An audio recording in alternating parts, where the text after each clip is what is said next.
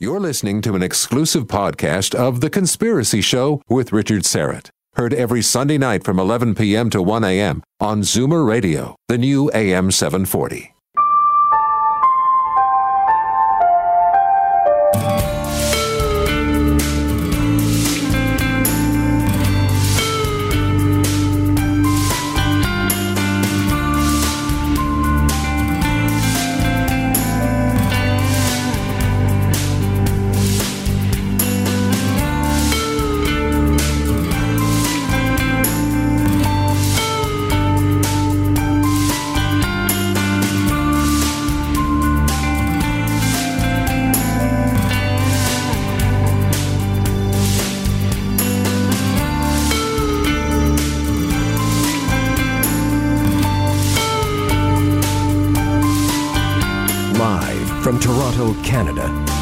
Conspiracy Show with Richard Syrett from Zoomer Radio, AM 740. And welcome to the Audio Imaginarium. Come on in, weary travelers. Hang your cloak on a peg, grab a stool, and come gather around the fire. There are stories to be told, and you are among friends. I am uh, broadcasting from my lair up in Thornhill, north of Toronto. Uh, Ian is behind the big audio board back at Zoomerplex in Liberty Village. Uh, Ryan is in his bunker in deepest, darkest East York. He's producing the live stream tonight. And my story producer, Albert, is on assignment. Uh, this hour, ask me anything. Open lines. I'll give you the phone numbers right now, and you can get on board at 416. This is the Greater Toronto Area.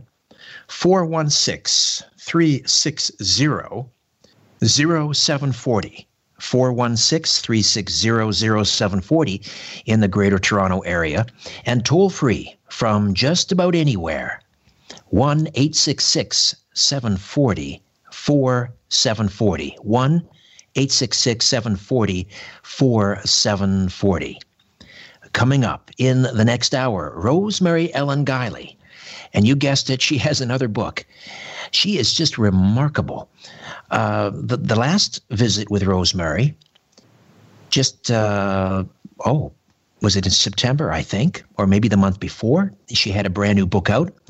Uh, and this one is another Fate anthology from Fate magazine, Fate anthology, and she's compiled it, edited, and, con- and contributed uh, some articles to this uh, anthology. It's uh, on UFOs and ETs. Fate presents UFOs and the ET presence. Uh, but uh, since this will be our last visit with Rosemary before Halloween, we'll also talk about ghosts and goblins and things that go bump in the night, no doubt. And uh, I'll also carve out some time for you to talk to Rosemary as well. Maybe you have a ghost story you'd like to share. Let's see. Let's just see if you can raise the hackles on the back of my neck with one of your ghost stories. I doubt you'll be able to scare Rosemary. I'm, I'm guessing she's pretty much inured to that kind of thing. I would think, but you never know. Now, speaking of ghosts, three in five people, three in five people uh, believe they have come face to face with a ghost at some point in their lifetime. And as well as seeing a ghost in real life, 40% of people think their pets have had a ghostly encounter. Uh, but people's way of dealing with uh, meeting a ghost aren't far from those in the movies. The typical reactions tend to be fainting, screaming, crying, or running away. I would probably do all 4 Uh, women, despite being more likely to see a ghost by 20%, did you get that? Women are 20% more likely to see a ghost. They're also twice as likely to scream and run away. Uh, this was a study conducted by one poll, one poll, all one word, on behalf of Groupon. I wonder why Groupon would be doing this. Uh, they also found that one in three people believe their house is haunted. One in three. So we can talk ghost stories if you like, and we'll also pick that up with Rosemary in hour two. Now I see that uh, creepy clowns are back in the news. Creepy clown reports. Uh, this time in uh, Great Britain, there was an incident with a knife wielding clown over there recently menacing some children. And I'm wondering if, if this has all been inspired, if you will, by Stephen King's book It, which came out over 30 years ago. And then, of course, there was the the original It movie, which came out in 1990, and then there was the reboot of It, which I, I think came out last year. Which is scarier, by the by? Which is scarier, the book, the 1990 movie, or the 2017 movie? I've not read the book, nor have I seen the movies, but that might be kind of fun. Why don't we kick that around as well? The scariest movies ever made. The scariest movies ever made. For me, it was actually a trailer, not even the movie. It was uh, 1966. It was a cult classic B movie called The Queen of Blood. Has anyone out there seen that? I haven't actually seen the movie. As I say, I only saw the trailer, and that was enough. Um, this was uh, who was in that? Uh, Basil Rathbone, I think, and uh, young Dennis Hopper and John Saxon and uh, Forrest J. Ackerman who, of course, went on to publish uh, a very famous magazine called Famous Monsters of Filmland, uh, which first started publishing in the late 50s. And, and Famous Monsters of Filmland inspired countless Hollywood directors. Uh, not only in the in the horror genre, like people like John Carpenter, uh, but but people like Steven Spielberg as well, were very inspired. Anyway, uh, Forrest J. Ackerman made an appearance in The Queen of Blood, and then there was this lovely Czech actress named Florence Marly. And she played the alien queen, who also happened to be a vampire. Uh, and as I say, I just I saw the trailer.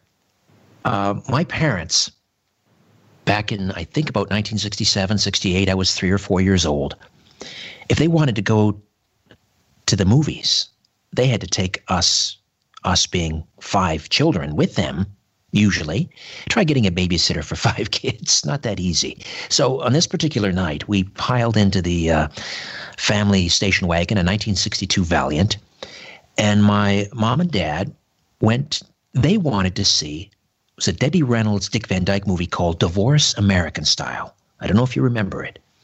So we went to the Breezes Drive-In in Brantford, or it might have been the Sunset, but I think it was the Breezes Drive-In, and we had a a padded kind of a, a, foam pad in, in the very back of the station wagon. It was covered with some nice terry cloth, and we piled in there with our pajamas. How exciting was that when you were a child, right? You were going out into the car after dark with your pajamas on. So, um, me and my four older siblings piled into the Valiant. Off we went to the Breezes Drive In, and we were sort of expected just to kind of fall asleep in the back while my mom and dad watched Divorce American Style. Not an inappropriate movie, but not of, particular interest to a four year old. But before I fell asleep, of course, they ran the trailers before the, the main feature. And there it was, The Queen of Blood. And as I say, I've never seen the movie. I'm sure if I did, I would laugh about it now because it looks like it's pretty campy. But for a three or four year old, this alien vampire in outer space, I tell you. Uh, so uh, Florence Marly in her alien queen getup would haunt my nightmares for the next 25 years. So that was it for me.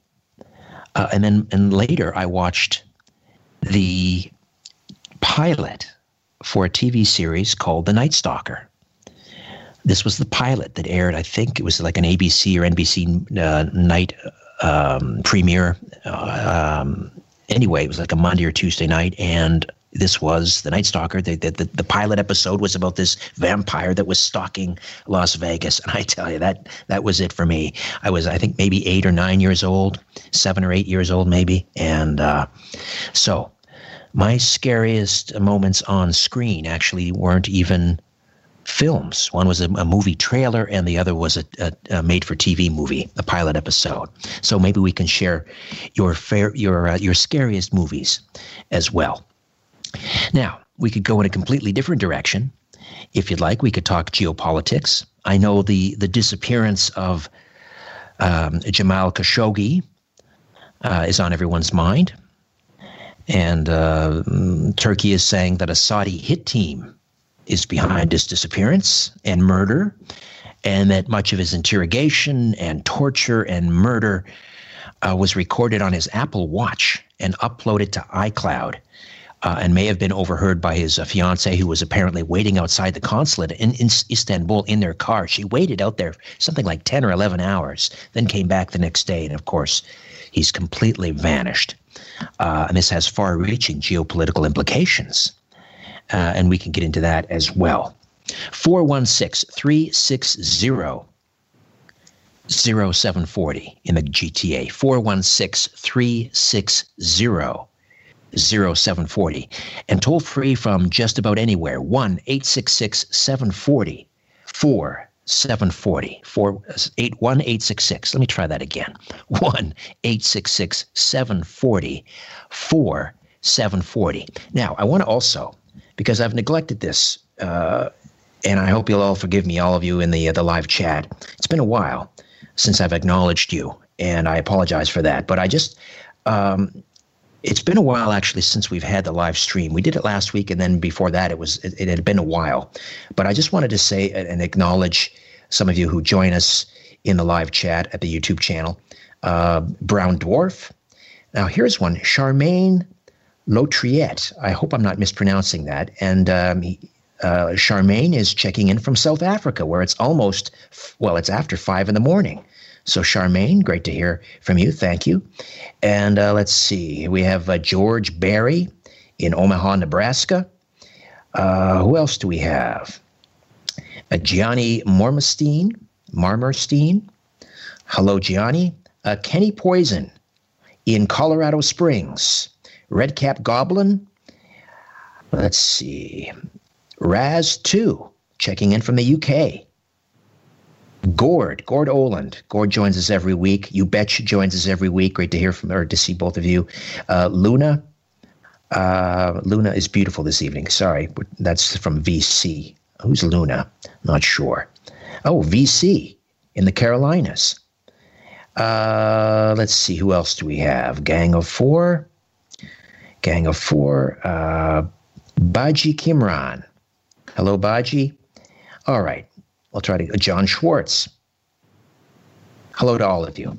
Great to have you on the uh, the YouTube live chat. Incidentally, please check out the YouTube live channel, and uh, if you haven't already, please hit that red sub button. Uh, Ryan, back in East York in the bunker, I think what are we around eleven thousand four hundred subs. So let's see how quickly we can get that up to 12,000.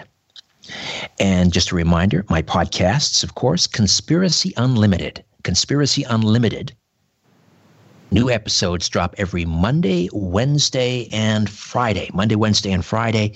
And um, you can go to conspiracyunlimitedpodcast.com conspiracyunlimitedpodcast.com to listen and subscribe. And don't forget about the Rock and Roll Twilight Zone. If you love rock and roll and the paranormal and unsolved mysteries and so forth, the Rock and Roll Twi- Twilight Zone new episodes drop every Wednesday. And you can just Google it or you can go to strangeplanet.ca, strangeplanet.ca, and you can access it from there. And speaking of the website, uh, we are updating it you may notice if you go to the homepage, we've uh, kind of streamlined it and changed that, put a new coat of paint on the old website, and the actual radio page, the page for the conspiracy show, that is going to be updated, streamlined, modernized, and made far more mobile friendly in uh, the days and weeks ahead. So if you haven't already uh, done so, check out strangeplanet.ca one more announcement before we head into a break, and that is a live event that I'm hosting Saturday, October the 20th. Saturday, October the 20th, the discoverer of reverse speech, David John Oates. He's coming to Toronto actually for three dates the 18th, 19th, and 20th of October. But I'll be hosting on Saturday, October the 20th. You'll get to meet David John Oates.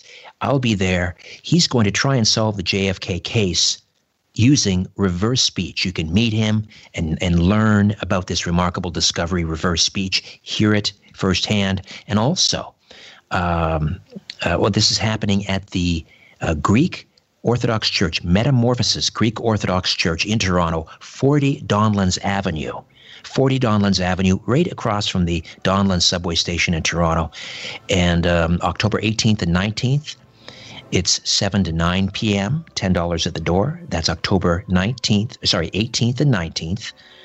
Uh, that's 7 to 9 p.m., $10 at the door. And then on the 20th, Saturday, October 20th, I'll be hosting, and that is $15 at the door, 2 to 5 p.m. Hope to see you there. For more information, go to reversespeech.com. This is a presentation of Crime and Trauma Scene Cleaners. New sponsors. Glad to have them aboard.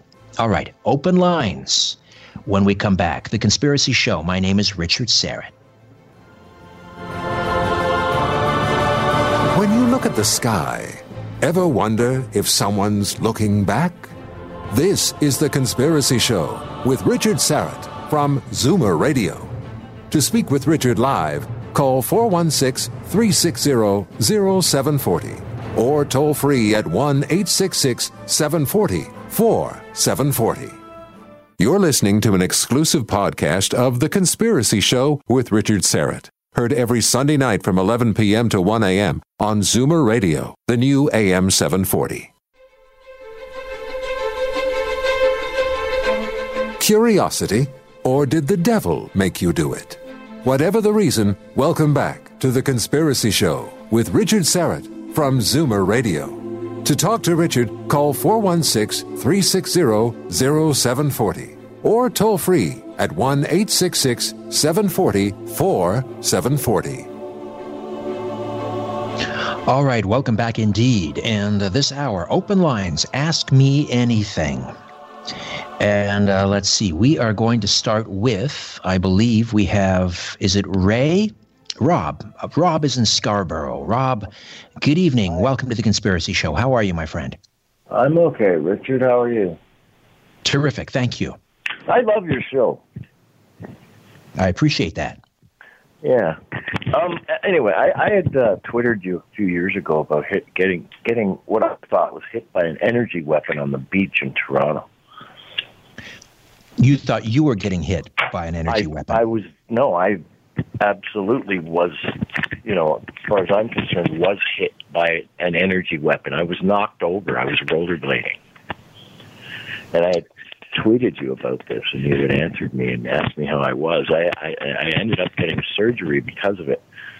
Oh, wow. So this would have been, so you're rollerblading. This is along the boardwalk. Is this like Kew Gardens? well, along the along the concrete. However, there was no one there. It was early in the morning, and the, there was a police SWAT unit. And this was around when the G20 was happening, so they were, I guess, testing their weapons. I don't know. And I mean, this is the conspiracy show, so I have no proof. However, I, uh, I I'm a good skater. I felt like I was hit with a with a six by six piece of wood, and I was knocked flat right out, and ended up Wow. with surgery on my neck because of it. And I still have nerve damage to this day. so did you hear anything before you before you went down? I nothing, nothing. It was just it was just so quick. And then when I you know I was in pain, it was you know calling for someone. I looked up and they were gone. There was no one around, and the police you know the, the thing was gone. It was gone. Did you black out? Uh, for a second or two, I did. Yes. Mm. It was. Did anyone come to your- whiplash thing? Pardon me. Right. Did anyone come to your assistance?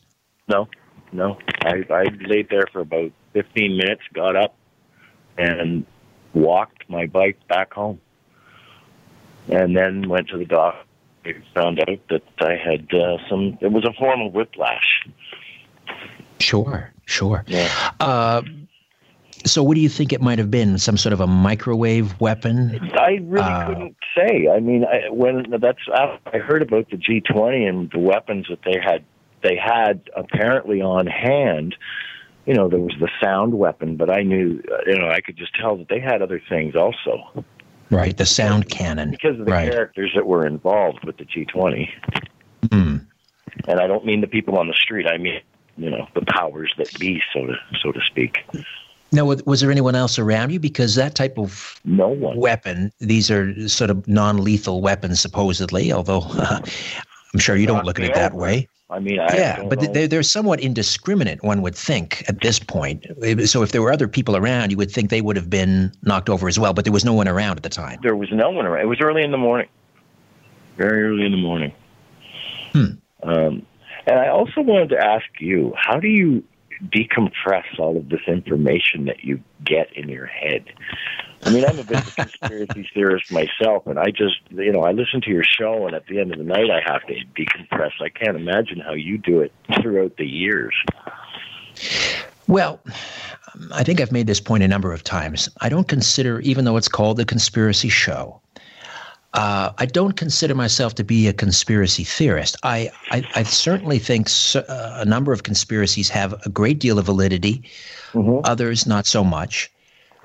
But the key for me has always been to compartmentalize. I don't oh, live it. Right. I talk about it for a living, but I don't live it. I mean, I'm interested in it, but it doesn't consume my waking hours. I have, you know, a lot of other things that sort of keep me busy throughout the day, throughout the week. So that's the key. Hmm. I, I, have a I had a colleague um, in, in, this town who who not only talked about it, but he lived it. Mm-hmm. Uh, and he, he, you know, he walked the walk and he talked the talk. And and if if he, when we worked at the same radio station, if he were to, I wouldn't say corner me, that sounds unkind, but if we were to meet at the coffee urn and and he would start to talk, there was no getting away from him. You basically kissed off 20 minutes of your workday because he was so consumed by it. And I, I just made a decision at a very very early on when I started down this path, I wasn't going to let it consume me, and I would I, I, I wouldn't I wouldn't deal with it except primarily when I'm when I'm prepare, preparing for the show and when I'm on air. So that's pretty much it. All right, listen, Rob. Um, I hope you're um, you're you're fully on the mend. I know you still have some nerve damage, but uh, thank you for sharing that, and uh, I appreciate you calling in from Scarborough. Thank you. Have a good night. You too. All right, we're going to go to my hometown, Brantford, Ontario, on the beautiful Grand River. Hunter. Hello, Hunter. Welcome. Uh, good evening, Richard. How are you? Oh, not too bad. Um, I'm, I'm kind of looking for uh, help with uh, something that um, I want to see fly if I can. Um, since the beginning of the summer, I've been trying to get um, uh, uh, how do I put this? I'm trying to get a line to uh, uh, the federal liberals about um, a suggestion that I have for um, to solve their uh, their pipeline problem. And I just can't get any cooperation from anybody. You know, you, you think I was trying to smuggle a, uh, an atom bomb through the back door or something? It's just insane. Well, maybe you should try going across the floor and um, uh, try the conservatives. Maybe they might be a little more open to it, and who knows? They may be forming the next government in about one year's time. I don't know. I've got a I've got a bad taste in my mouth from things from the past with that. I I, I really don't want to go in that direction if I can help it. You don't want to go in the conservative direction if you no, can help not it. at all. Well, what if they what if they end up forming the next government? I mean, I don't, I don't even know. I don't really want to think about it, and uh, I don't. I don't even know what to say about that. I'm, I'm really hoping that's not the case. But uh, you know, uh, I, I think that uh, trying to solve the problem from the end, I'm trying to take it uh, from right now is is more important than that. I don't see why. I don't see why um, I'm getting that kind of reaction from everyone you're not sure why you're not being listened to? I yeah. mean, is that a rhetorical is that a yeah. rhetorical question? It's insane. Is that a rhetorical? Well, no. I mean, that's pretty much how it goes, isn't it? Um, once people once they get in power, they're they're not really interested in in listening to us. But I'll tell you one thing about the pipeline. I think it's ridiculous. Here we are in 2018. The the fact that we, I mean, our energy resources, we have something like a hundred times U.S. oil uh, uh, in the ground a hundred times. We we should be an energy superpower. The fact that we do not have a pipeline stretching from the west coast to the east coast, to me, is is just mind-boggling. I mean, I don't care who's in power. Uh, the fact you know that they can't get that done, it should have been done 50 years ago. I just I just think it's a joke. It's a joke. Um, anyway, uh, good luck. Just keep hammering on that door. Maybe someone will answer. Uh, Great to hear from you, Is, Hunter. is there any way Yeah. that I mean, if you were to come across someone that could could possibly steer me in some direction that uh, that uh, you could get a hold of me because it's it's you know it's just been in my head and and my idea is so simple. Um, if I can get it across and we're actually viable, then uh, it might save a lot of people a lot of headaches. Well, have you tried? Have you tried your MP? Uh, yeah, but uh, I actually know our, our MP down here. I went to high school with him, but he's uh he's um he's conservative. Right. Okay. All right. Well, what did he think of your idea? Oh, I haven't uh, let the cat out of the bag. I don't want to do that. Um, I don't. I don't want somebody else. Um, if it actually were to uh, to fly, I don't I want anybody else taking, uh, you know, taking. Uh, help me out with the word I'm looking for.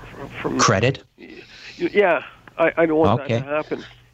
Well, Hunter, all I can say, I mean, I, I have no other, I don't have any uh, secret, um, you know, uh, uh, remedies for you. You just got to just try all the regular channels. Try all the regular channels. All right, good luck with that. Uh, Keith is in Mississauga, wants to share a scary story. Hey, Keith. How are you? Terrific. How are you? Not too bad for an old fella. Uh, my story goes way back to preteens when I lived in Ottawa, and uh, before before you were 16, you had to get somebody to buy your ticket after six o'clock in the evening, 6 p.m. And at the Center Theater on Spark Street, they were playing The Mummy's Tomb. And I got a person to buy my ticket, and I think it was a quarter. We'll say a quarter, and then you could hide in the theater and from the ushers and all that. But you saved your shoes by putting clips on them. At that time, you didn't buy new shoes.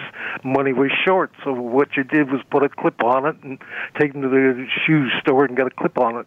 And my mother said when I got to Albert Street and Lyon Street, where I lived on Lyon and Laurier, she could hear me running down the street with my clips. Because you were so scared. yeah. Now, who who was in the Mummy's I ran tomb? like a deer, I could run like a deer. Who was in that movie? Oh, Boris Karloff. I believe. Oh, believe. of course. Yeah, course, Boris Karloff. He was the first monster back in the 40s, wasn't he?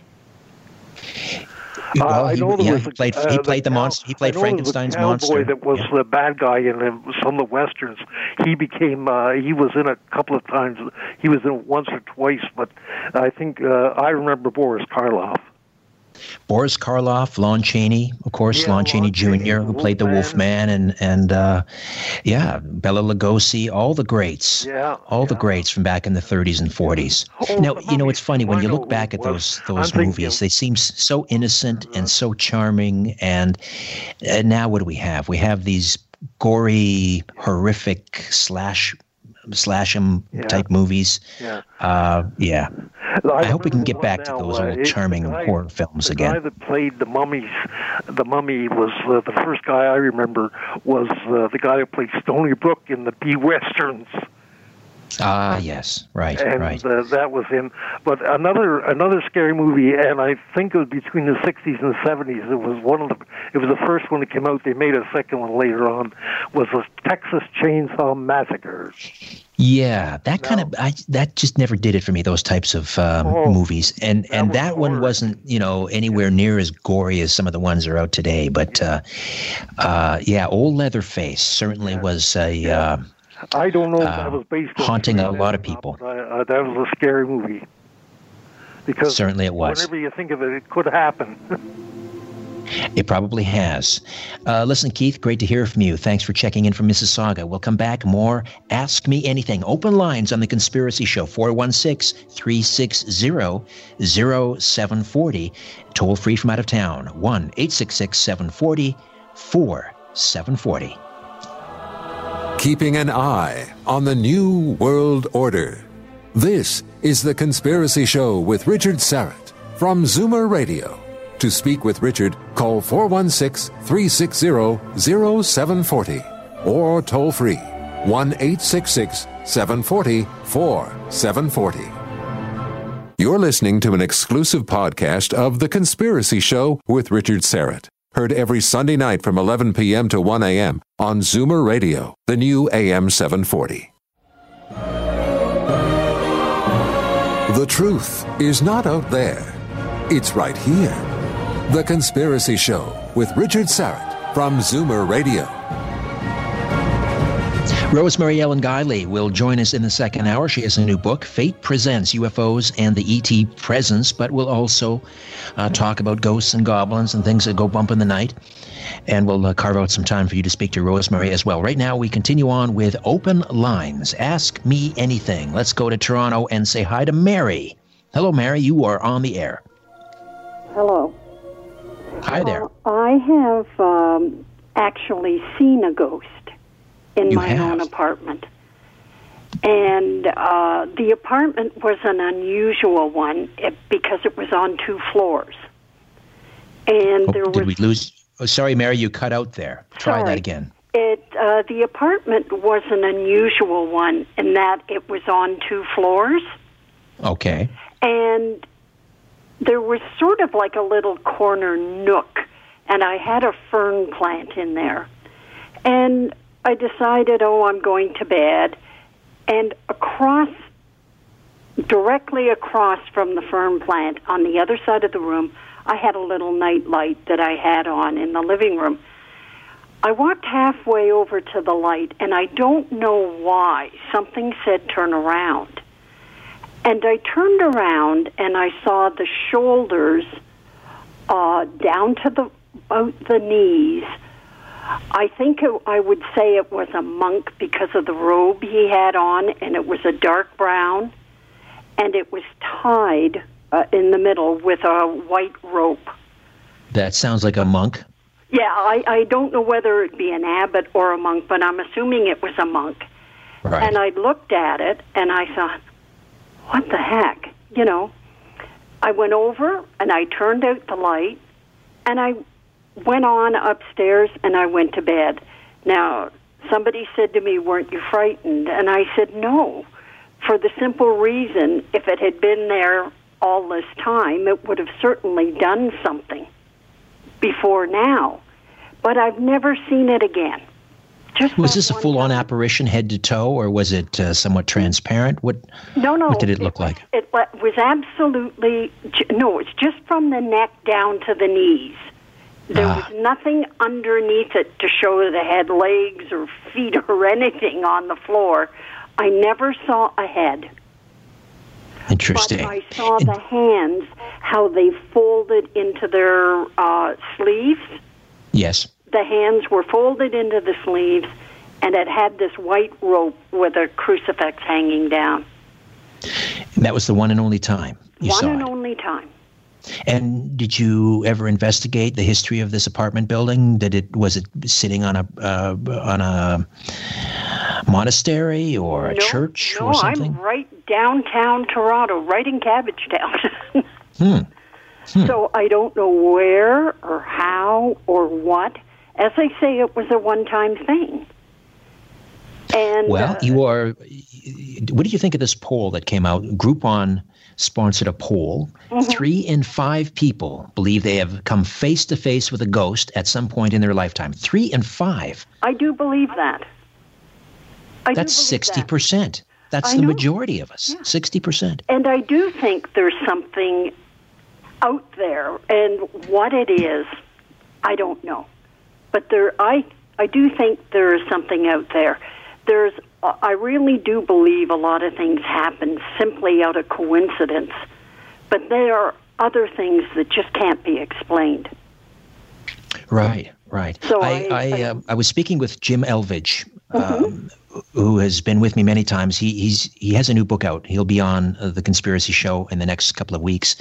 Uh, he wrote a book called Digital Consciousness, and this isn't his new novel idea, but he certainly uh, believes there's a possibility that we are living in a a computer simulation. That what we think is reality is in fact uh, it's a simulation. It's it's it's digital Yeah. and that and that um, you know this may explain a lot of paranormal activity. There's nothing paranormal about it. Uh, it's just sort of the blending together. Um, well, you know, Or like in a video game, A glitch. a glitch. Exactly. I was just going to say, in a video game, you get a glitch occasionally, and this this might explain what that is. But that also goes like to uh, that's just another way I think of saying that there's another dimension we certainly are not aware of. Well, I think most theoretical physicists would agree with you that there are at least 12, I oh, think, the wow. last count, at least 12 hyperdimensions. Yeah. Now, the question is what inhabits those dimensions? and do we really want to know? Mm, part of me does. Yes. Part of me does. I'm curious enough to want to know, but uh, also, I think wise enough to stay as far back as I can. You got that right, Mary. Did you have a scary movie you wanted to mention? Yes, I did. I it was a movie that I saw as a child. It was called The Haunting of Hill House. Oh yes, and it was yes. in black and white with Julie Harris was in it, Russ Tamblyn, Claire Bloom, and the funny thing about this, it came on Sunday night at nine o'clock when they used to have Sunday night movies at that time. And I got through the first part of it, and I went upstairs and I woke my brother up because we were home alone, and I was the oldest. I woke my brother up and made him come down and watch it with me. So right. I was sitting on the living room floor. He was lying just across in front of me, and we're watching this. Then, when a commercial break came on again, he went upstairs and got my younger sister, woke her up, brought her down. She was sitting behind me, and there's this one part where this a uh, the wall, a door in the wall opens, and you see a face. And it, yes. it's really just a human face, but you see it. My sister almost ripped my the skin off of the back of me because oh, dear. it frightened her so bad. We we all gave up after that. We never really saw the end of the movie, but I do. I actually have it on a DVD, and and you never see what was really haunting. Right. That's they were very clever that way back in the day when they made movies. It was more suspenseful. Like you Yes. say, you never actually saw the monster or the you know, the, you didn't have to see the gore and the blood. Uh, that's all sort of gone by the boards, unfortunately. That kind of movie making, but the the it. the haunting of the the, The Haunting of what was it called? Yes, and that was about a team of uh, investigators who went to this house. Yeah. Correct, That's uh, it. uh, paranormal investigators. Right. There was Yeah. a remake, I think, with Liam Neeson, if yeah, memory but it serves. wasn't as good. I- All right, I- listen, Mary, great to hear from you. I got to Thank you. run. We got a break. We'll uh, thank you. We'll come back. More open lines on the Conspiracy Show. If you're sure your phone isn't tapped, call now 416 360 0740 or toll free at 1 866 740 4740. You're listening to an exclusive podcast of The Conspiracy Show with Richard Syrett. Heard every Sunday night from 11 p.m. to 1 a.m. on Zoomer Radio, the new AM 740. You want the truth? You can handle the truth. The Conspiracy Show with Richard Syrett from Zoomer Radio. To get the truth, call Richard now at 416 360 0740 or toll free at 1 866 740 4740. Welcome back. Uh, let's say hi to Melanie. Melanie, welcome to the Conspiracy Show. Where are you calling from? Uh, the Creemore area. Beautiful Creemore. Mm-hmm. All right. I love that beer. I got to be honest. Yes, it's nice. Free samples. The best. I, Anyways, all right. What do you have? What do you have for us, Well, I have more stories than I could probably fill in a book, but um, you know, you just kind of think it's normal. I've had stuff happen since I was in my twenties. So, you know, this particular story um, in the High Park area when I used to live there, and I guess my son, who was four, had seen things, and you know, he was kind of a shy kid, and he'd kind of bury his head in my. You know, we'd be watching TV and kind of bury his head, and I'd say, "What? What's going on?" He kept looking in the dining room, and I'd say, uh, "You know, what's going on?" You know, and he says, "Well, I see a shadow boy," which is interesting, and I'd say, "Well, tell him to go away," you know, and that's fine. Well, the next day, of course, it's daylight, and this is after I think my husband had passed, and I have stories from before that, but this is just a particular one. You don't expect a four-year-old to talk about people in the dining room, and he'd say, "They're spacemen, Mom. They're spacemen, and they're in the dining room." So I'd say, "Well, tell them to go away," because I couldn't see them, and uh, so so he'd say no, and he was afraid. He'd hide behind me. So I'd say, "Go away, spaceman. and then he'd hide behind me, and he'd say, "Mom, Mom, they're not listening to you." One's got a knife, and he's he's hitting the other one, and he's going into the floor.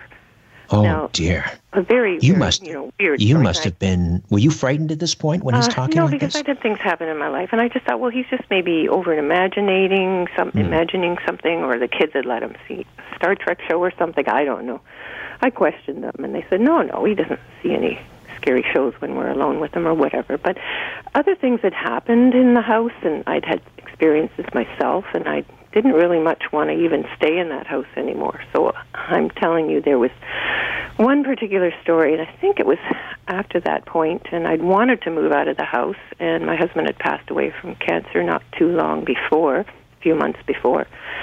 And I was so tired after, you know, taking care of him and and he'd had issues where he was seeing things before he died and he was very lucid not, not on any drugs or anything like that Right. but he was seeing people in his room and he would describe who they were and what they were doing and and uh it was it was freaky and it was freaky for him because he would be afraid and I'd say well you know we're going to have to start putting something on the wall saying in the name of Jesus you know or whatever and I'm Right. not particularly a religious person but very spiritual anyways, um, he did pass, and uh, I had been thinking about moving up to the Creemore area. And I guess I'm resting. Uh, it's the evening. I'd gone to bed, and I'm resting there. And you know, you're thinking about what you're going to do the next day, and laying there very comfortably. And all of a sudden, something shoves, and I mean shoves, one leg into the other. I mean, my knees banged. And I thought, okay, it's going to be one of those nights because I'd had issues before where you get a little push or something. Right. So I laid on my side and I thought I'm just going to ignore that. And uh, then I get a shove right in the shoulder, pushing me. And I thought, it's not your imagination. I mean, you know when you're getting pushed, and when the leg goes bang to the other leg, you think, well, did I just jerk or something like that? Right, you know, right. You're almost going to sleep, but I wasn't. So I'm laying there on my side, thinking I'm going to ignore this, and I'm laying there on my pillow. When I realize the pillow next to me, and which I'm not touching, is going right up on its end, where it Oh, was almost dear. touching my nose. And I just sat up, got the lights on, and I didn't sleep all night. And I never slept in that room until we moved after that.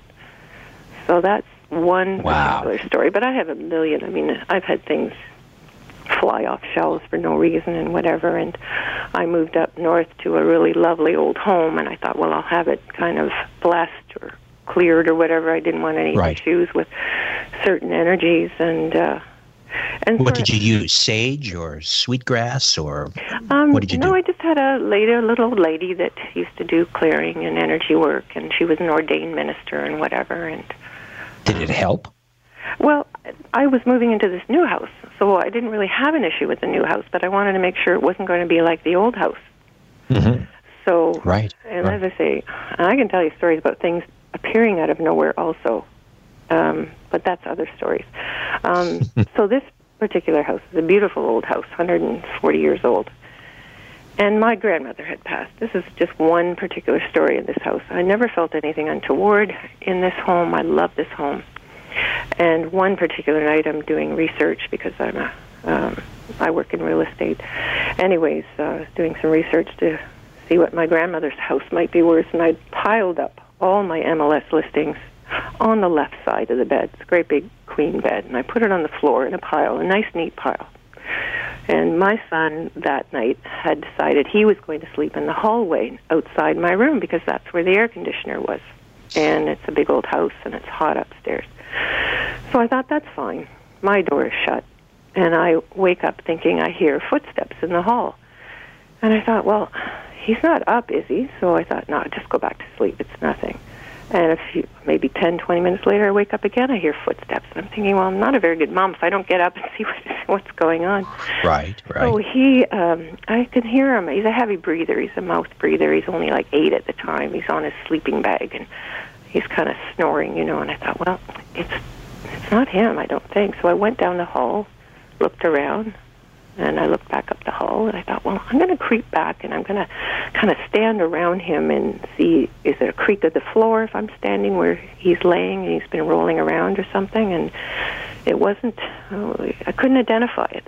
Well, I go back into my bedroom, and you know, I'd just gotten out of the bed on the right side of the bed, thrown all the covers back, and stepped onto the you know to the right side of the bed and around to get out to the hall to see him. Well, when I came back into the room, I went you know didn't turn any lights on. I went to go crawl back in bed, and my MLS papers are all over my bed. And oh, I'm strewn wow. all over my bed.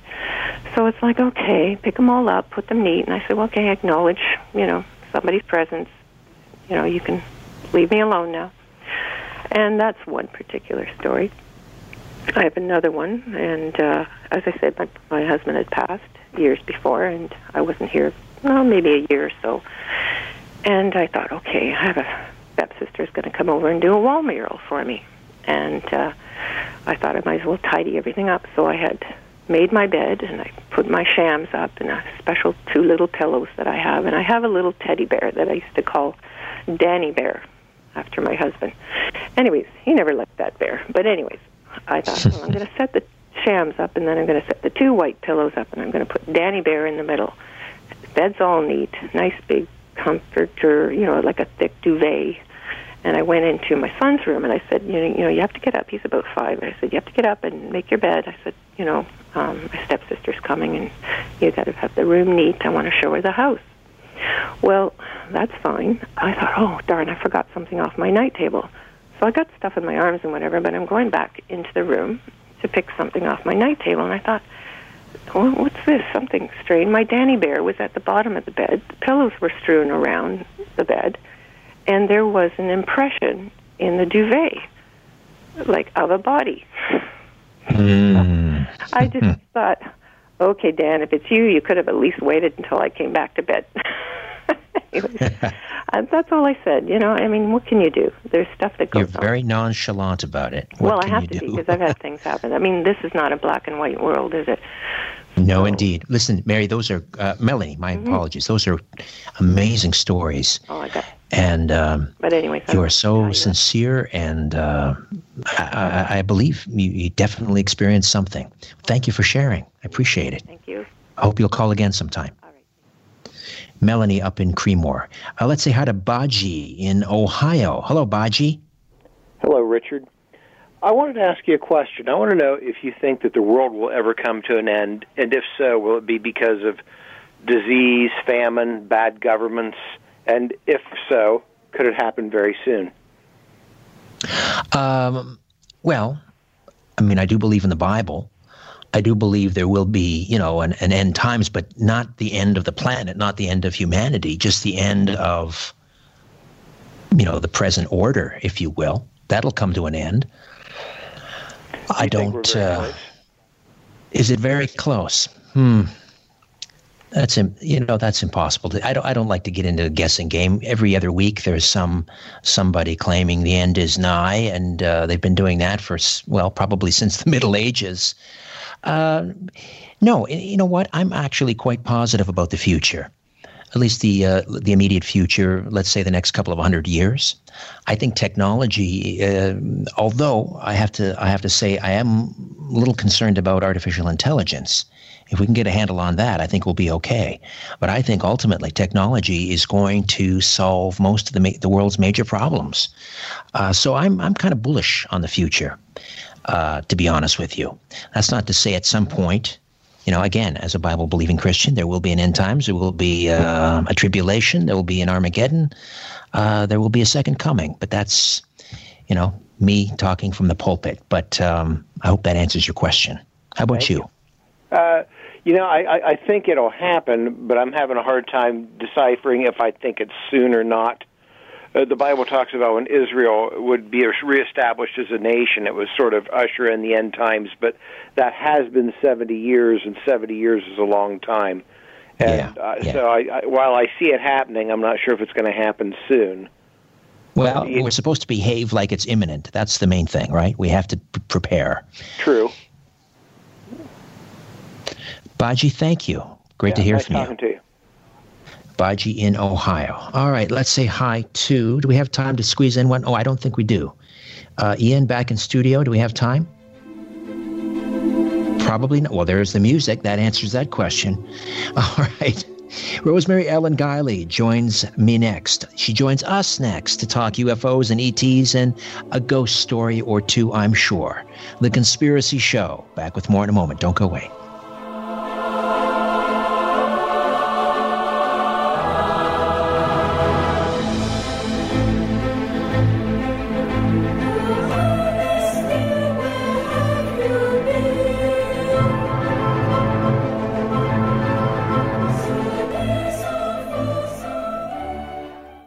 Listening to an exclusive podcast of The Conspiracy Show with Richard Syrett. Heard every Sunday night from 11 p.m. to 1 a.m. on Zoomer Radio, the new AM 740.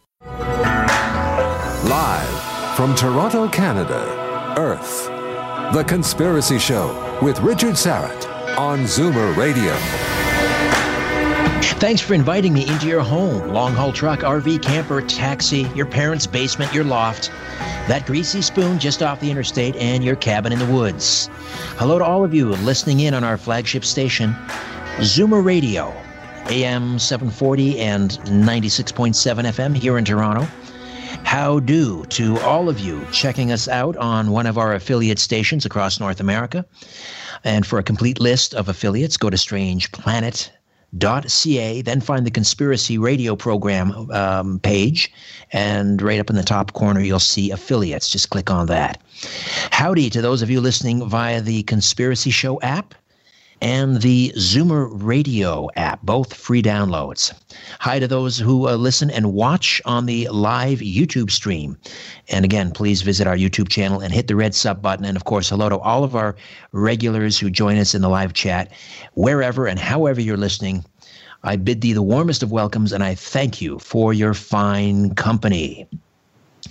All right, we are going to talk uh, UFOs, we're going to talk ghosts, and we're going to open up the lines and make them available to you as well. Rosemary Ellen Guiley is here for the full hour. She's a best selling author, researcher, investigator in the paranormal, metaphysical, and related fields, including afterlife studies, spirit communication, cryptids, alien contact, and the interdimensional aspects of our extraordinary experience. She has more than 65 books published on a wide range of topics, including, including nine single volume encyclopedias and reference works. Uh, her work is translated into 17 languages, and she has worked full time in the field since 1983. Let me just give you a sampling of some of her work uh, Haunted by the Things You Love, Ouija Gone Wild, Dream Work for Visionary Living, Black Mirror Scrying, Calling Upon Angels, The Zozo Phenomenon, Demon Haunted, True Stories from the John Zaffis Vault, The Road to Strange, Werewolves and Dogmen, Guide to Psychic Protection, and uh, more recently, another uh, Fate magazine anthology on uh, the afterlife. And her latest is another Fate. Uh, anthology. This is Fate Presents UFOs and the ET Presence the website visionaryliving.com visionaryliving.com rosemary ellen guiley welcome back to the conspiracy show. Hello. Hi there richard. Always a pleasure. Indeed it is. It's been a while since you've written a book about ufos hasn't it? Well actually i had uh, a book uh, the road to strange ufos aliens ah, and high strangeness which came out in january that's right yes mark my first uh, books in the ufo field i've written about UFOs in books, and I've done articles, but uh, I'd never done uh, dedicated books to the topic. And I'm very pleased to to bring both of them out. The Road to Strange uh, has been uh, a big hit. It, it uh, landed on the Amazon category bestseller list, and um, the Fate anthology, UFOs and the ET Presence, just came out about two or three weeks ago, and is the first of several uh, volumes dedicated to UFOs. Fate magazine published more on UFOs than any other topic in its entire history, and there's just a wealth of material. And, and uh, they just recently celebrated their 70th anniversary, did they not? Uh, let's see, that would be, uh, yes, uh, because the magazine was launched in 1948. Um, on the heels of Kenneth Arnold's historic sighting of the flying discs over Mount Rainier in 1947, which um, is credited with launching the modern UFO era. And Yes. over the course of time, um, experts in all the fields of the paranormal, uh, Fortean research, cryptids, UFOs, metaphysics, afterlife research, uh, leading experts uh, have written for Fate, and um, more than a thousand articles are, are in the vaults. Now, I've been associated with Fate in various capacities since um, the early 90s. I started out as a writer, then a columnist, then a consulting editor. Now I'm executive editor. And one of the things that I wanted to do was uh, provide um, a new showcase for this um, uh, treasure of information that is still relevant today. The the articles have historical significance. Uh, they contain information that uh, is uh, just as applicable today as it was um, when whenever the article was written. And uh, this is a good way f- to get Fate introduced to a new audience, um, including uh, people who have been subscribers over the years. Well, just uh, let me just read from the table of contents to give people a sense of of who wrote articles about UFOs for Fate, and these are included in the anthology. Rosemary Ellen Guiley has compiled, edited, and contributed some articles. But we mentioned Kenneth Arnold. Uh, there's an article in there from Kenneth Arnold. There's one from John Keel, of course, from the the Mothman uh, prophecies. John Keel has written um, at least one article. J. Allen Hynek uh, uh, has an article. Brad Steiger, of course, who we just lost recently. Um, now, I notice here Allen Spraggett, which is interesting because Allen Spraggett was a, um, a Toronto broadcaster uh, who I believe at one time had a late night show at CFRB where I, I toiled for many years. Um, let me see, who else? We have um, Kevin Randle, of course, and Paula Harris. I mean, this is just Ingo Swann for crying out loud on remote viewing UFOs and extraterrestrials. This is really a veritable who's who. Uh, some real heavyweights. All of these uh, have people have contributed articles. Um, I wanted to ask you about an article that you submitted, and this has to do with uh, why science should investigate the evidence for ET visitation. And um, I just wanted to give you a few minutes to, just to kind of recap that article and, and make your case for any scientists out there that are listening. Uh, well, of course, uh, various experts uh, have uh, made the pitch that science uh, should be pay more attention to UFOs, and I'm also uh, in excellent company in this anthology because J. Allen Hynek uh, has a piece uh, to that effect as well. And, and and as you know, before we get to my piece, um, Hynek started out as a skeptic, as a debunker, uh, working for Project Sign and Project Blue Book uh, for the Air Force, looking at cases and, and collecting evidence, and became a convert himself. And uh, so, what uh, what we ran in Fate was a, a letter that uh, he sent to Science magazine, saying, you know, science scientists really have the wrong take on uh, UFOs uh, when they they say that um, um, people are mistaken, they're hallucinating, they're crackpots, and things like that. Uh, well, years later, um, I interviewed some people uh, who had uh, just published an article uh, about ET visitation. Is it possible for ETs to um, visit Earth? And um, I interviewed James Deardorff, uh, Hal Puthoff, and Bruce Maccabee about their opinions about um, science and the ET visitation question. You know, is is there a logical explanation for ETs traveling a great distance uh, to be able to visit Earth? And personally, I think a lot of them are coming from interdimensional areas, not extra uh, terrestrial re- responses. But um, it's a Q and A, and uh, they talk about how polarized opinions are in science about ufology, and that really hasn't changed over the years, uh, despite the anecdotal evidence that uh, has piled up, uh, the eyewitness accounts, uh, even declassified documents from the government. Uh, science still remains very polarized over the question of um, whether or not we're being visited, and even if we are being visited, how we're being visited, how it's possible. Uh, so uh, it was kind of an eye-opening interview Q and A with these gentlemen uh, who uh, are all big names in the field in in science, and some of their candid replies um, about um, the the ridicule factor in ufology, and that crops up over and over again.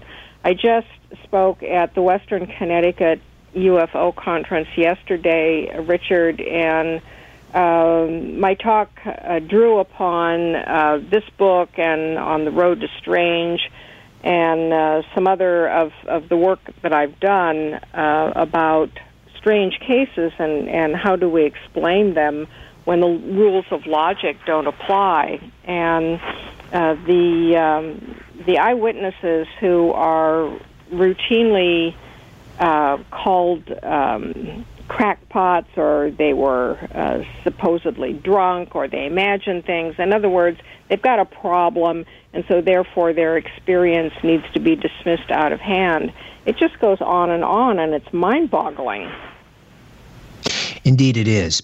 The, the one of the conundrums I think for a scientist is, I mean, how do you even approach this topic? Because again, it just I mean, you've done an excellent job in in in sifting through almost 800 um, 800 issues. I think that, that the Fate has published since uh, over the last 70 years. So I mean, I don't know how long this took you to compile all of these and find these these jewels that you that you've included in the anthology. But when you look down the table of contents, I mean, it just it's a it, it, it illustrates perfectly how uh, complicated this whole issue is. You've got a Nazi component. There's a, an article in there about the Nazis and UFOs. You've got um, you've got cryptids with the Mothman, and he, and uh, and um, you know people also also report Bigfoot sightings in conjunction with UFOs. Um, you've got Ingo Swann talking about. Uh, remote viewing, and, and a number of people have talked about the psychic connection between um, ETs and themselves and so forth. It's just so complicated. I don't even know how we begin to study this thing from a scientific point of view. Well, it, it is rather daunting. And um, one of the things that um, Maccabee, Deardorff, and Puthoff addressed in, in the uh, interview piece that I did with them was the extraterrestrial hypothesis. And uh, that really took center stage in early ufology. It hasn't gone away by any means, but the, the extraterrestrial hypothesis in other words, how do we explain scientifically these visitations? Um, because the assumption was made that we're being visited by beings from other worlds that are at a great distance from us. So, how do they travel? Um, essentially, you know, maybe even millions of light years uh, exactly. Rosemary, I've got to jump in here. Pardon the interruption. We'll take a timeout. We'll come back and we'll get back to that alien hypothesis. Rosemary Ellen Guiley has compiled, edited, and contributed to a Fate magazine anthology on UFOs called Fate Presents UFOs and the ET Presence. Back with more in a moment.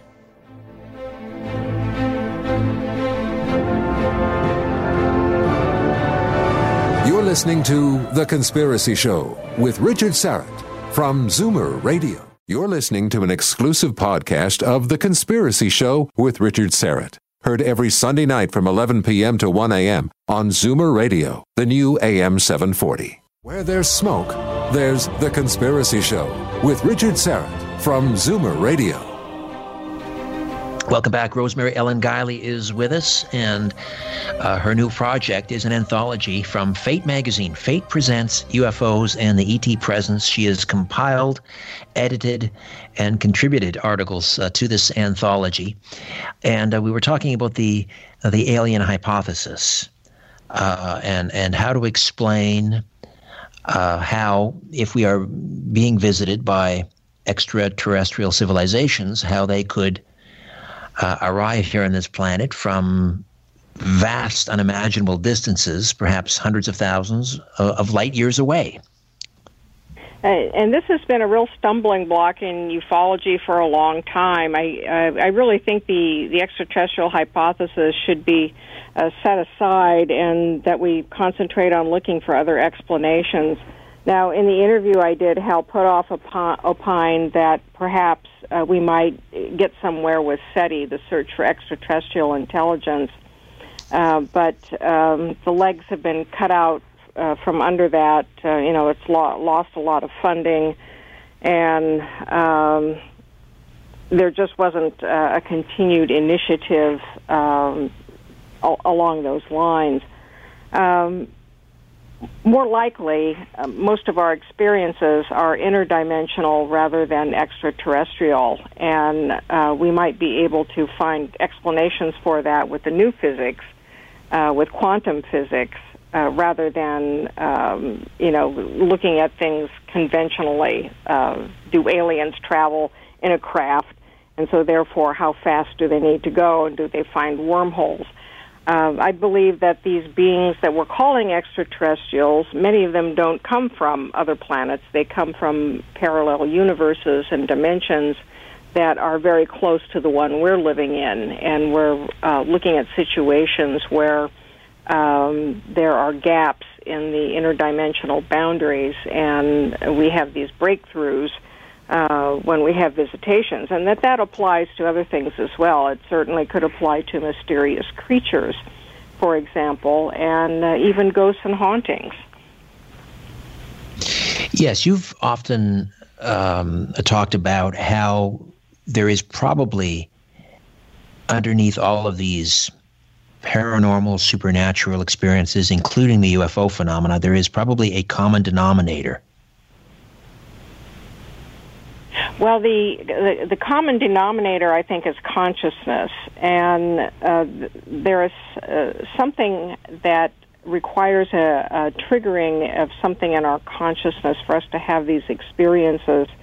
And uh, when we look at the patterns of experiences in individuals, uh, there are people who have um, more frequent experiences and more dramatic experiences than others. And That certainly applies in uh, ufology. Um, people who have uh, frequent sightings of craft or they're targeted for abductions. Um, and then other people who don't seem to to have any sort of uh, experiences, e- even sightings of mysterious lights in the sky.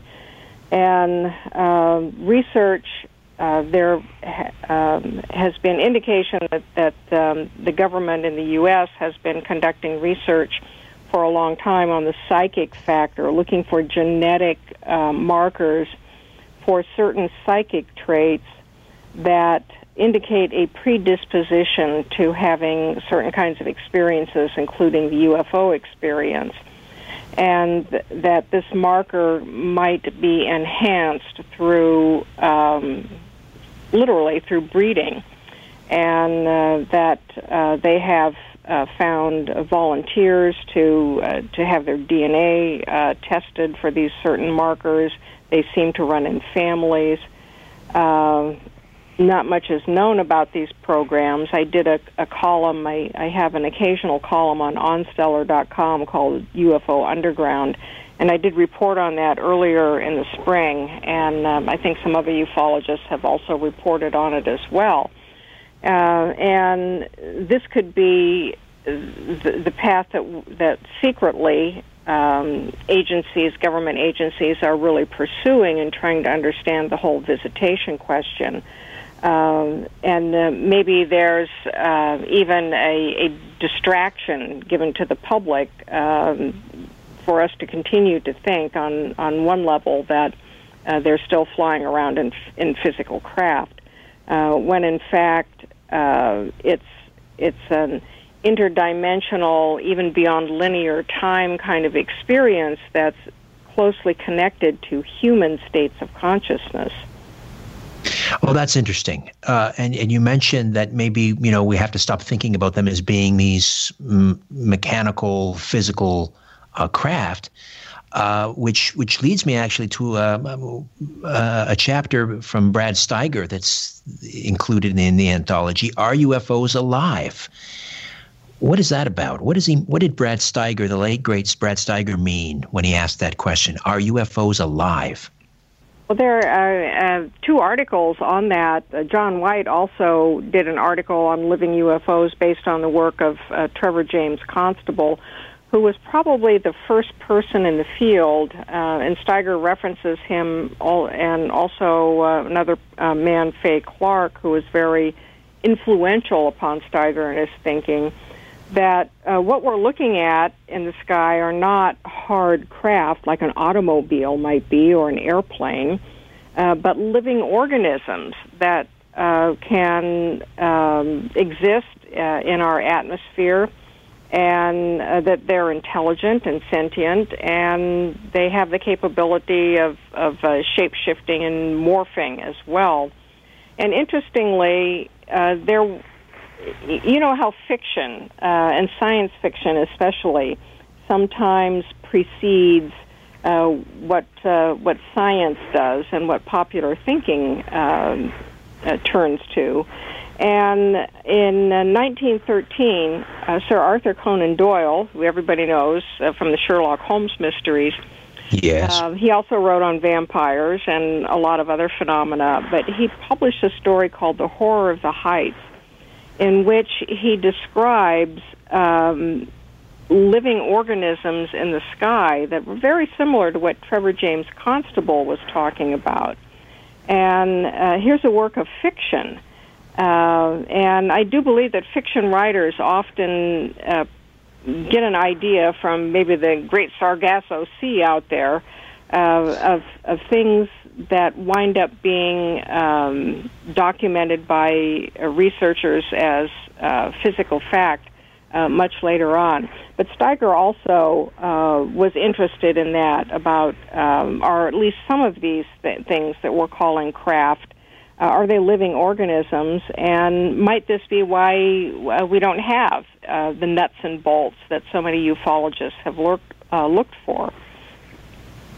Well, Jesse Marcel uh, Senior thought he was handling some um, some of the nuts and bolts of a, of a downcraft, which brings us to, of course, you can't have an anthology about UFOs without talking about Roswell. And there's an interesting uh, disc, uh, article submitted by uh, Kevin Randle um, about an interview he did with uh, Phil Kaufman, uh, who was stationed at Roswell, I guess Army Airfield, and may have borne witness to the actual crash um, uh, uh, of um, at least one uh, flying saucer at near Roswell, and then perhaps also was involved in the retrieval. Can you kind of walk us through the uh, the chapter and the discussion with Phil Kaufman? Uh, well, it's an interesting case because, as Kevin, Kevin Randle puts it, you know, this might be like the last witness to uh, to Roswell. And yes, we do have evidence of physical craft. So, um, you know, my feeling is that not we, we can't categorize UFOs as all of one thing or another. Uh, the fact that they seem to be so elusive might point to an interdimensional consciousness, perhaps uh, morphing living organism sort of thing. But then we do have evidence of physical craft as well. Well, Kaufman was in the uh, Air Force and uh, was stationed at Roswell, and uh, he said that um, uh, at at the time of the incident, this craft, this unknown craft, registered on radar and was tracked as it uh, kind of uh, looped around in the sky. And uh, when it exploded on crashing, it sent off uh, an incredible burst of EMF energy, electromagnetic uh, energy, and that the craft came down in what's n- now known as the Hubcorn um, Farm, uh, private property, uh, which was not the site that so many uh, researchers believe that uh, the debris was actually located. And I did actually go to the Hubcorn uh, site myself some years ago. And he said that uh, that he was one of the ones who went out there, and uh, he said the craft uh, was triangular in shape with rounded corners. It was about 15 to 20 feet wide at the widest part. And there was uh, a dead alien sitting uh, propped up against a rock um, a short distance away from the craft, and he was very unsettled by it. This was a, it was diminutive. Uh, with um, humanoid in appearance, it had a head larger than a human head, and in its its death pose, it had a very serene look on its face, like it had just found the ultimate peace. And there was something about the expression on this uh, alien's face that just unsettled him greatly. And that uh, the bodies were all taken away, and and the debris, of course, uh, were all taken away. Well, Kevin Randle did quite a bit of research around Kaufman's story, and he did cover some inconsistencies that uh, Kaufman uh, changed some details in his story from time to time, and that a lot of it could not be corroborated. Um, but nonetheless, it's uh, another piece of important eyewitness account around one of the greatest mysteries in ufology. Of course, uh, Kaufman passed away in, in 2001. Um, so as you say, perhaps one of the last uh, witnesses, and now even the children of the uh, the witnesses at Roswell are getting on. So, as Don Schmitt likes to say, uh, we are really in a race against the Undertaker. Um, I, at this point, I, I don't know that we'll ever, ever find out definitively what happened at Roswell. Do you? Probably not. And even as documents get declassified, uh, it's still a selective declassification. And uh, I think that um, we're allowed to know what uh, government agencies want us to know in many of these cases. And we we may never find out the real truth. We have compelling testimony from people who say they witnessed at least pieces of what went on, uh, and there's there's really no way to prove or disprove uh, their testimony. Uh, the idea that uh, we have had alien crashes certainly is plausible. That if there are beings uh, in physical craft visiting, um, there would be accidents, just like we have air accidents, and uh, are these completely cleaned up by government agencies? Uh, that's the big question. There's also an interview with uh, Dr. Jacques Vallée included in the anthology. And it's interesting because uh, he has sort of reemerged uh, on the scene after I'm not sure how long, um, maybe a decade away. Um, he started showing up occasionally at UFO conferences again. Tell me a little bit about the uh, the Vallée interview that's in the um, in the anthology. Well, one interesting thing about Vallée is um, that he did evolve, um, or I should say, he has. Uh, he has evolved in in his views about uh, UFOs. And uh, for example, he was uh, an early critic of John Keel's, and Keel came out with uh, a lot of really radical ideas in the early 70s in uh, books like Operation Trojan Horse and Disneyland of the Gods, um, arguing against the extraterrestrial hypothesis that um, what we're really dealing with is an interdimensional phenomenon and that uh, alien beings are tapping into our consciousness and they're playing around with us. And right. Steele took a, a very dark view on this, and, and for that he was roundly criticized as a crackpot by ufologists, uh, and Vallée was one of his critics. And then uh, within a couple of decades, um, in uh, Vallée came around to a lot of the same viewpoints that there was um, an a, there is an alien intelligence um, that um, is able to um, to interact with us in ways that the extraterrestrial hypothesis can't explain. And he wrote a book called Messengers of that People are Deception. not stupid. You know, they know what they see, and science should pay more uh, more attention uh, to what the eyewitnesses are uh, are describing.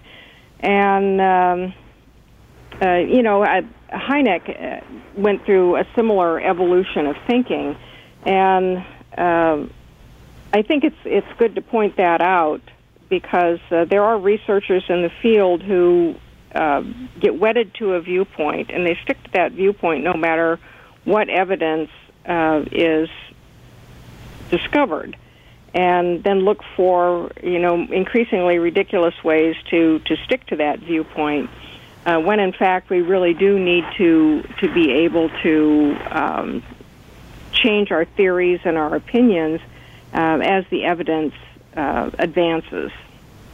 Right. You mentioned John Keel, and, and he came to uh, believe that there was sort of a, a, a, a sinister agenda uh, and you mentioned that that um, Dr. Vallée sort of came around to that way of thinking because he he wrote a book called Messengers of Deception, and I'm I'm just I, I don't know where Dr. Vallée is right now in his thinking. Has he? Is does he still believe that? Do you know that there that that, that there may be kind of a sinister agenda uh, with, with ETs? Well, as as far as I know, I um, I I don't think we've heard much from him um, recently, uh, but that that was the evolution of his thinking, and uh, you know he examined a lot of the abduction cases. Uh, we really didn't have a whole lot of literature on the abduction cases and, until the the um, uh, 70s and 80s. Uh, even though abduction cases uh, were taking place before that, just look at the Tujunga Canyon cases from the 50s and in uh, Los Angeles and in Brazil. Um, and I have Scott Corrales uh, documenting the Brazilian cases, including the Villas Boas case, uh, which was very uh, um, famous. Um, and so um, some some researchers have come to that conclusion about the deception end of it, that uh, the way these uh, encounters take place and the way uh, human beings are kind of played with and manipulated um, and uh, led to uh, to think certain things about the aliens that uh, there may be a lot of deception going on. Um, Keel's opinion was that hey, there's nothing we can do about it. Uh, there's a cos- cosmic trickster at work, and we're just um, victims of it We'll never really know the answers. Um, and I think we will know the answers at some point. Uh, I think. All right. We'll, we'll take a time out here, Rosemary. Stay with us. Fate magazine presents UFOs and the ET presence. Back with more of The Conspiracy Show. Don't go away. This is no place for the naive or the faint hearted. The Conspiracy Show with Richard Syrett from Zoomer Radio. You're listening to an exclusive podcast of The Conspiracy Show with Richard Syrett. Heard every Sunday night from 11 p.m. to 1 a.m. on Zoomer Radio, the new AM 740. The truth is not out there, it's right here. The Conspiracy Show with Richard Syrett from Zoomer Radio. Hey, welcome back. Hey, incidentally, if you want to help support the show, we are now on Patreon. So uh, check out our page on Patreon, patreon.com, and just uh, search The Conspiracy Show. Rosemary Ellen Guiley uh, stays with us, and we'll continue to talk about UFOs, but we should uh, also uh, touch on um, other areas, aspects of the paranormal. We are approaching Halloween, of course, and uh, we won't get a chance to speak with Rosemary before Halloween. Uh, incidentally, what's happening this year with you in Halloween? Do you have a big paranormal conference or a big investigation going on? Well, every year I go to Salem, very close to Halloween, and I'm uh, there for a number of events. I do my big Black Mirror scrying event uh, the weekend before Halloween, and um, we do the balls. Uh, we uh, Joe and I are part of a crew for um, a dumb supper event, which is a meal for honoring the dead. So we're there for almost a week. And uh, then on Halloween night uh, itself, I'm going to participate in the Ghost to Ghost special on Coast to Coast. that's that's a classic.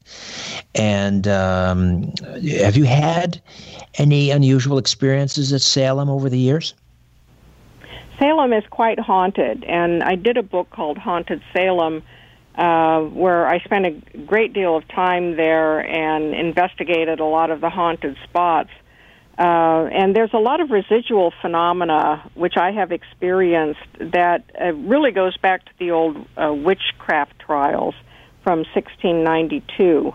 And uh, the remnants of that are still in town. I think there was such an emotional intensity around that witch craze and uh, the 200 or so people who were arrested and cu- accused of witchcraft and the 19 who uh, were executed uh, and lost their lives, it really left a psychic scar on the town.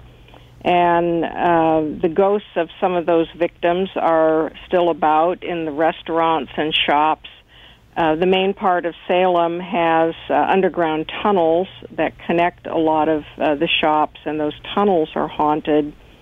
Um, and uh, some of the outlying areas uh, around town are as well. So it's always uh, a spooky experience to go to uh, Salem at any time of the year, but then when you've got the Halloween season and um, the folklore about the veil between the worlds being the thinnest, and so much attention focused upon the dead, it really adds a lot of collective energy that helps to uh, amplify the phenomena. So that is true. Uh, that that uh, um, on Halloween, the veil that separates this world from uh, the netherworld or the other side is at its thinnest. Does that mean that spirit communication, uh, it's you're, you're more likely to have success with, let's say, uh, a Ouija board or uh, some sort of divination on Halloween?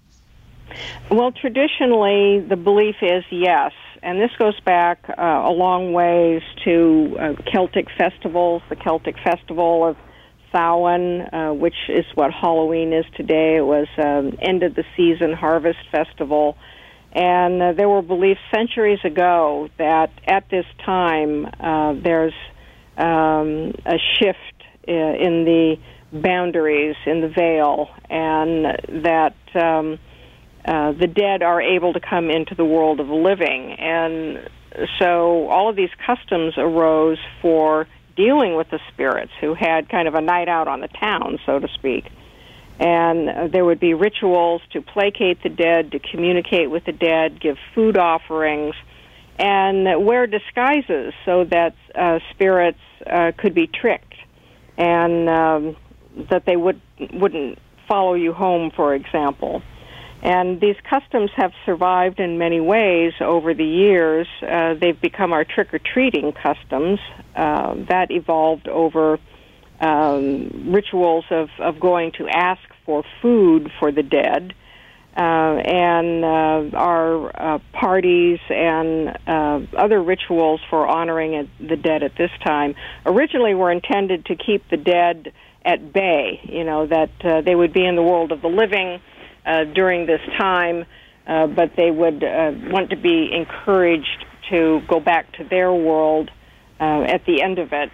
And today, uh, we have um, a lot of rituals for communicating with the dead uh, through seances and with various devices, including the Ouija board. Um, rituals to honor the dead, like the Dumb Supper, which is one of my favorites. Uh, and then the Black Mirror event that I do is uh, using black mirrors uh, for the purpose of contacting the dead. And uh, people do have uh, communication. They do make contact. And uh, for many people, it's a surprise. Uh, they might try it because they're a little on the skeptical side. They just want to see what happens. And for other people, they really come seeking contact because they uh, they want to convey a message or get a message or have some kind of closure. How does Black Mirror scrying work?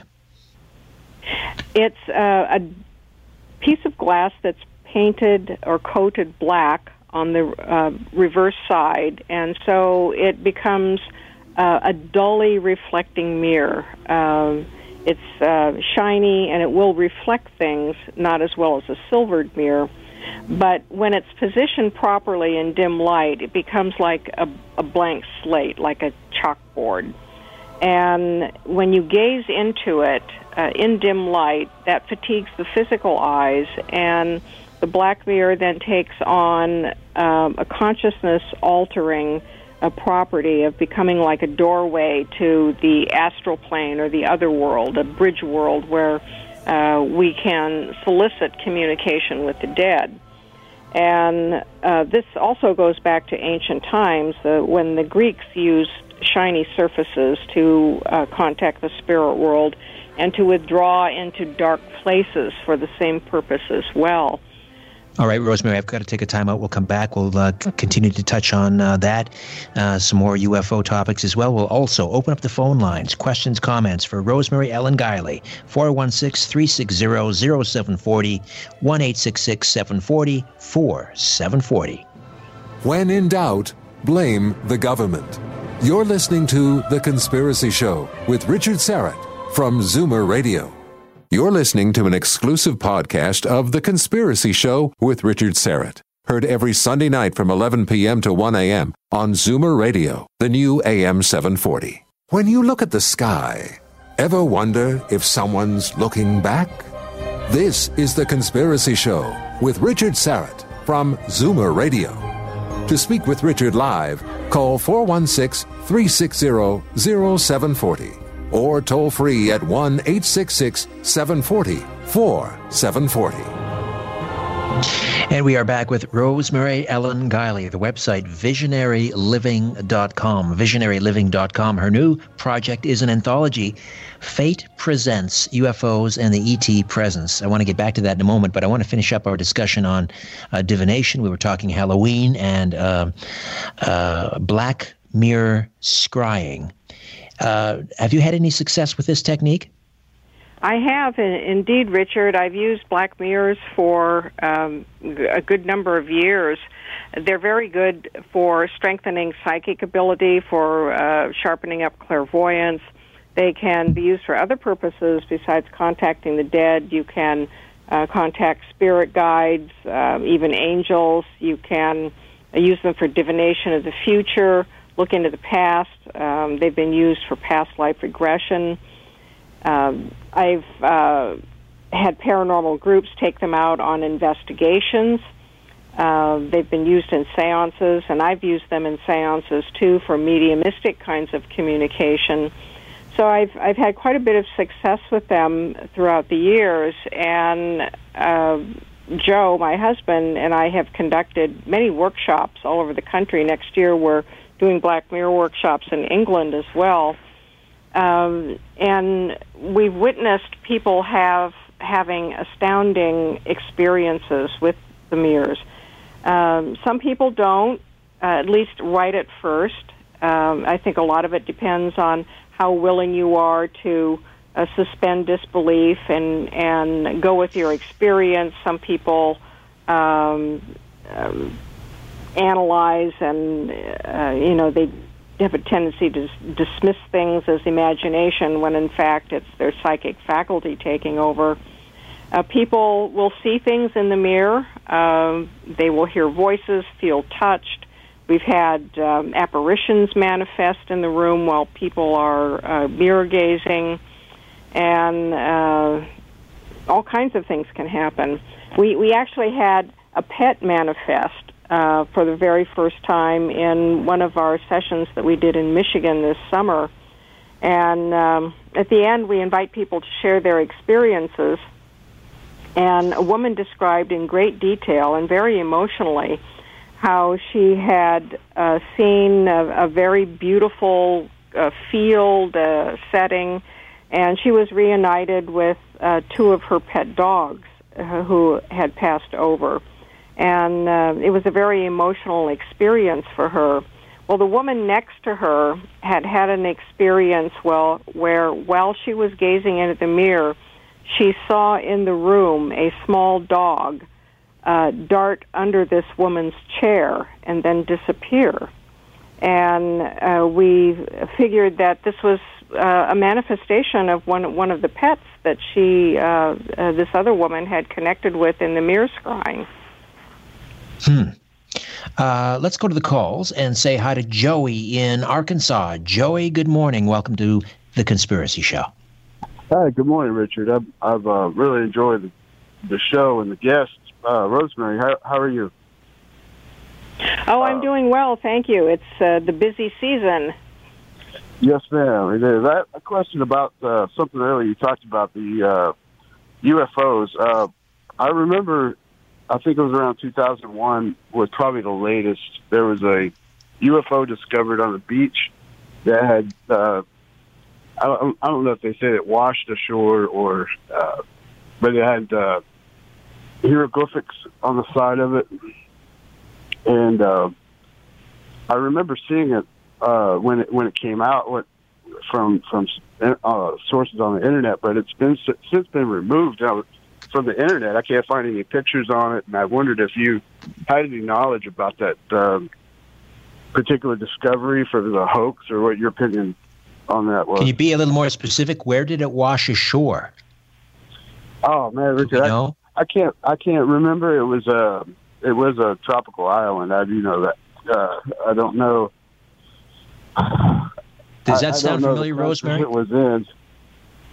Uh, I'm nothing uh, on a tropical isle is coming to mind. Um, I, I don't know what case that would be, uh, but y- there are other cases where people have recovered debris from um, alleged crashes, and um, or they've witnessed uh, something being taken away, like the Kecksburg case um, in uh, Pennsylvania back in the 60s, uh, where an object crashed into a lake, um, and people said they saw uh, an, a kind of a cone-shaped object under a tarp being carted away by the military. Uh, so there is physical evidence out there, um, as well as the evidence that uh, at least some of these craft do seem to be more um, shape shifting uh, in in nature, and uh, perhaps uh, other contactees and witnesses have also uh, talked about their impressions that these craft are. Uh, at least in part, living organisms as well. But I'm sorry, I don't know the exact case you're referring to. Yeah, we need some more details. If you can, if you can remember any other details, get back to us, Joy, or even um, send me a, an email or uh, a text. You can email me at richardsyrett1 at gmail.com. And then if we have some more details, then maybe we may uh, be able to, uh, you know, to answer the question a little better. But thank you for checking in from Arkansas. Well, speaking of physical evidence.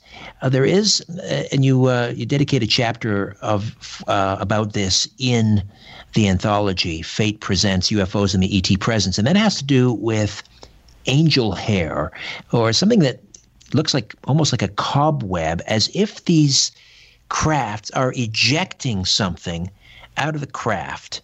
Uh, talk to me about uh, angel hair. This goes back to the, the 1950s. It seemed to be kind of a that kind of be that seemed to be kind of a, a hot period for for this discussion on angel hair because we don't hear an awful lot about it now. We certainly don't, and it seems that uh, ufology goes through waves of things, uh, which is quite interesting in and of itself, with different characteristics uh, holding forth for a while and then morphing into something else. Uh, this article was done by Ray Palmer, who was one of the co-founders with Curtis Fuller of uh, Fate magazine, and the angel hair uh, is is kind of a wispy uh, white uh, substance that um, has been uh, or was uh, found on the ground, for example, after there'd been UFO activity. Um, some of it was even collected and uh, chemically analyzed. Uh, in one case, um, Palmer talks about um, an analysis that showed the substance to be organic and that it could be dissolved in hydrochloric acid and that it had inflammable uh, characteristics as well. And um, there were speculations that, well, this wasn't really coming from UFOs. It was probably, you know, the, the debunker and the skeptic side of it. Um, it was. Uh, kind of like silky kinds of threads that uh, we find in milkweed that floats around, cottonwood, uh, and things like that. But this um, angel hair uh, was a commonly reported characteristic for uh, some years, and then just kind of um, literally vanished. I mean, we rarely hear about angel hair any anymore. And uh, his speculation was: Are are UFOs ejecting something uh, from the right. craft? Could this be like perhaps waste that they they might dispel into the atmosphere? Uh, it was also described. I, I think he also. Um, Oh. Yeah, I'm sorry. He also made the suggestion that it could be like uh, chaff, which is sometimes ejected by fighter planes during World War II. It was used in other uh, other eras to confuse radar.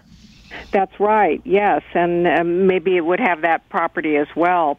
Um, there were some descriptions of it as more foam-like rather than silky thread. Uh, that there seemed to be some variations in these substances, uh, and um, uh, there was one case from um, 1957 uh, where this foam-like substance uh, was actually touched and that it had kind of a numbing effect. And nobody ever was able to ascertain exactly what um, this angel hair uh, range of substances, oh, exactly what they exactly were, and what their purpose was. Uh, I did like the explanation about um, the uh, the radar, um, something to confuse radar that uh, our own terrestrial craft had used, and that um, who knows, maybe the alien craft were uh, trying to throw us off their trail with the ejection of angel hair. But then that raises the question: uh, if it was some sort of effective thing for uh, aliens to to eject back then, uh, what changes occurred that it rarely happens anymore. Well, that was 60 years ago. Uh, I mean, who knows? We evolve, perhaps so so too have they. Maybe their technology is just better now. They don't need that anymore. Well, it could be, and I, I also think it's because we've made some shifts in consciousness, and there has been more of an inquiry now on the nature of human consciousness and the fact that these experiences may take place in alternate realities. They're not physical experiences on Earth. Uh, in 3D reality, but um, a lot of these contact experiences and sightings uh, involve these alternate realities. Rosemary, how do people get a copy of Fate Presents UFOs and the ET Presence? It is available on Amazon and in select bookstores right now. The ebook will be coming out next week. Fantastic. And again, the website is visionaryliving.com. Rosemary, until next month, uh, you have a, a terrific Halloween. Well, you stay out of trouble, Richard. no, no danger at this point that I'm going to get into any kind of trouble. All the best, Rosemary. Thank you. Thank you, Richard. Good night. Good night. All right. Back next week with a brand new program. In the meantime, don't be afraid. There is nothing concealed that won't be revealed, and nothing hidden that won't be made known. What you hear in the dark, speak in the light, and what I say in a whisper, proclaim from the housetops. Move over, Aphrodite. I'm coming upstairs. Good night.